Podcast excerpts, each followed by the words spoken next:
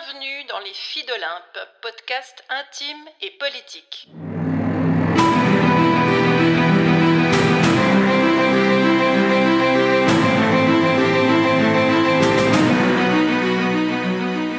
C'est reparti pour le défi Janvoix 2024. Chaque jour de janvier, un épisode et une contrainte narrative pour stimuler notre imagination, se lancer un pari et aiguiser votre acuité et peut-être votre fidélité. J'y participe pour la seconde fois avec une quarantaine de collègues de l'Académie du podcast. Je vous bricolerai des histoires et des rencontres, tout spécialement pour les filles d'Olympe que vous êtes, tout en vous lançant, bien sûr, quelques défis. C'est parti, voici l'épisode 11 où la contrainte narrative est de tirer un sujet au hasard parmi une liste invraisemblable concoctée par Marie-Ève, notre coach Janvoix, et se mettre immédiatement à enregistrer à l'arrache. Formidable.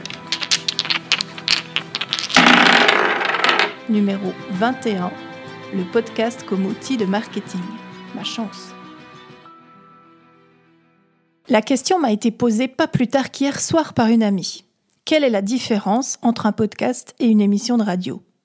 Ça nous a mené à une longue discussion passionnante, pleine de super références et de trucs à écouter de toute urgence sur ce que nous aimons et sur la raison pour laquelle nous sommes totalement addicts au podcast, sans cesse en train de découvrir de nouveaux univers à écouter dans le bus, dans nos balades en forêt, dans la voiture, pour nous endormir, et Dieu sait où encore. Je lui ai parlé d'une vieille émission sur Olympe de Gouges rediffusée récemment dans Les Nuits de France Culture. Les Nuits de France Culture. On était en 2006 et l'émission se terminait comme ça. La fuite de ce temps qui s'écoule et qui va sonner malheureusement à la fin de cette rencontre que vous pouvez cependant prolonger grâce à l'outil virtuel qui permet d'abolir les traditionnelles notions d'espace-temps, c'est bien dit, non ? Et je veux bien sûr parler d'Internet qui vous autorise de réécouter cette émission à loisir toute la semaine et mieux encore, je vous l'ai annoncé la semaine dernière car c'est une nouveauté non négligeable qui vous permet dorénavant de la télécharger sur vos baladeurs.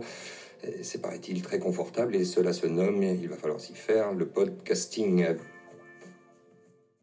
Et oui, le podcasting est très jeune.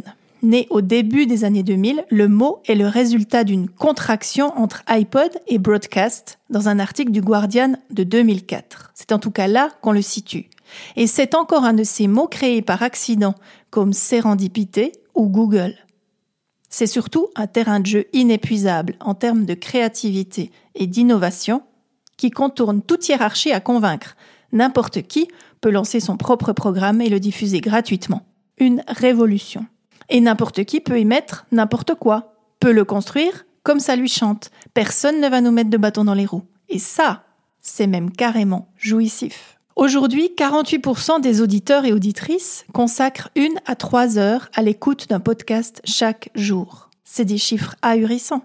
Et alors que le temps de concentration sur un film est de quelques minutes grand max, et notamment sur une capsule vidéo qui serait diffusée sur les réseaux sociaux, les auditrices écoutent bien plus longuement.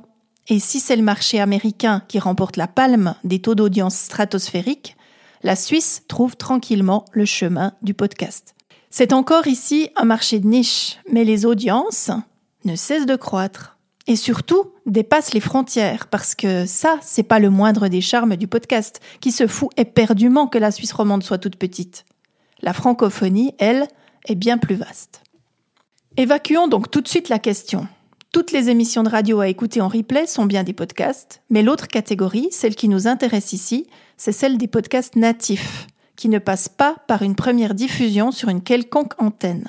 C'est celle de la créativité libérée, si on peut le dire différemment. Ici, par exemple, vous êtes sur un podcast natif. Je le bricole toute seule, mais je pourrais dans d'autres cas avoir l'aide d'une équipe de pros, notamment en technique. Et l'an dernier, quand j'ai plongé dans ce monde merveilleux, ce qui m'a le plus surprise tient en un seul mot, l'intimité. D'abord, l'an dernier, je faisais ça pour tenter le coup, et je n'ai pas pensé un instant que je serais écoutée. Sinon, honnêtement, je n'aurais peut-être même pas osé tenter. Ces moments de bulle entre le micro et moi sont vite devenus un peu sacrés. M'ont donné envie de vous raconter plein de trucs, alors que jusque-là, en bonne journaliste, je n'écoutais que des podcasts de luxe savamment mis en son par des équipes de pros, comme Louis Media ou Binge Audio, pour ne citer qu'eux. Et là, avec mon tout nouveau micro et ma fausse palissade en mousse pour fabriquer un son à peu près correct, je me suis permise de vous raconter des histoires. Tous les trucs qui me passaient par la tête, pour tout vous dire, un peu comme ça venait, avec un plaisir décuplé au fil des jours. Car oui, c'est vraiment addictif le podcast, autant en l'écoutant qu'en le créant. Et ça a été ma seconde surprise. J'ai été écoutée, alors que j'avais jamais fait ça de ma vie, et j'ai reçu plein de messages très touchants, et surtout très touchés. Et quand j'ai arrêté à fin janvier 2023, ça a été une avalanche de remarques un peu agacées de toutes les personnes qui avaient pris l'habitude de m'écouter chaque matin et qui ont vécu l'arrêt de mes épisodes quotidiens comme une toute petite trahison. Je minimise, hein. Une petite trahison. Mais il y a eu encore une autre grande surprise pour moi. J'ai découvert l'intérêt de passer par le podcast pour délivrer un message, plutôt que par de simples publications sur les réseaux. J'ai aussi compris que l'écriture, qui était mon moyen de communication de base, pouvait s'enrichir du son que j'apprenais à produire, pouvait s'enrichir d'une forme de créativité nouvelle, pouvait s'enrichir de tout l'habillage qu'on peut mettre autour des mots que nous prononçons dans un micro. Ben oui, j'ai une entreprise, j'ai des trucs à vendre et j'ai découvert aussi que le podcast était un moyen de me faire connaître, de vous inviter dans mon monde. Pas en vous vendant des choses, non, mais juste en vous partageant ce qui m'est cher, ce qui m'anime, ce qui me donne envie de me lever le matin et ce qui pourrait faire écho en vous. Toutes ces belles ou moins belles histoires qui passent dans ma tête et que j'ai souvent la flemme de transformer en blog et qui tout à coup prennent vie derrière un micro. L'idée, c'est de mettre le podcast au centre de mon business. Le centre de mes activités. L'idée, c'est que cette offre totalement gratuite et totalement ouverte à l'écoute de qui veut bien l'entendre puisse vous permettre de connaître un peu mieux ma couleur, de connaître un peu mieux les orientations avec lesquelles je travaille, de connaître un peu mieux mes valeurs et peut-être de faire mouche avec les vôtres. Alors j'ai cheminé avec cette idée, tenaillée tout de même par un syndrome d'imposture bien tenace. Chez moi, il est costaud. Qui me disait que bon, c'était super d'avoir raconté n'importe quoi et surtout n'importe comment durant un mois, mais un podcast sérieux, ça nécessitait un peu plus de connaissances. Pourtant, un autre effet inattendu de ces épisodes, c'est quelque chose de l'ordre de la confiance qui s'est tissée en moi. Quelque chose de l'ordre de cette confiance, parce que ce que je racontais finalement avait quand même du sens, visiblement. En tout cas, vous en redemandiez. Ça m'a aussi incité à retourner me cacher. Et ça, c'est le fameux syndrome d'imposture dans toute sa splendeur. On en reparlera, hein, ici même. Alors, à fin janvier 2023, je me suis arrêtée. Je me suis mise à traînasser.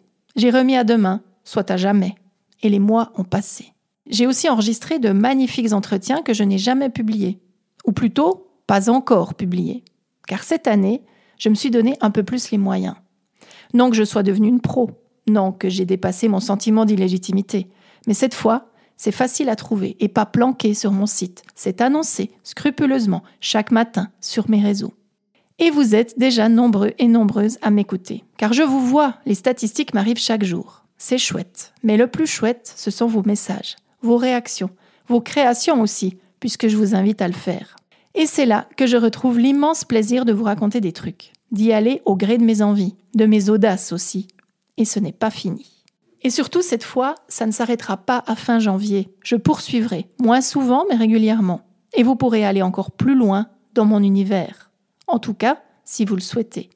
Et nous pourrons tisser le nôtre, ensemble. Alors oui, le podcast est un outil marketing, mais c'est surtout un moyen de vous tendre la main, de faire mieux connaissance, de nous inspirer. Parce que vos retours, ce sont des ressources à idées pour moi. Et ça ne fait que commencer. C'est aussi pour ça que vos commentaires sont si précieux, parce que je crois vraiment qu'il est possible de construire un lien bien plus fort, bien plus riche et bien plus sensé que juste un lien commercial. Et je crois beaucoup que le désir qui vous anime quand vous me suivez pourrait être le même que le désir que j'ai de vous servir, de vous permettre d'aller plus loin, de toucher à vos rêves, à vos inatteignables. Et ensemble, je le crois, nous irons loin. Je vous dis à demain. Merci de m'avoir écouté jusqu'au bout. Et si vous avez aimé cet épisode, glissez-lui quelques étoiles, histoire que, enfin, vous savez.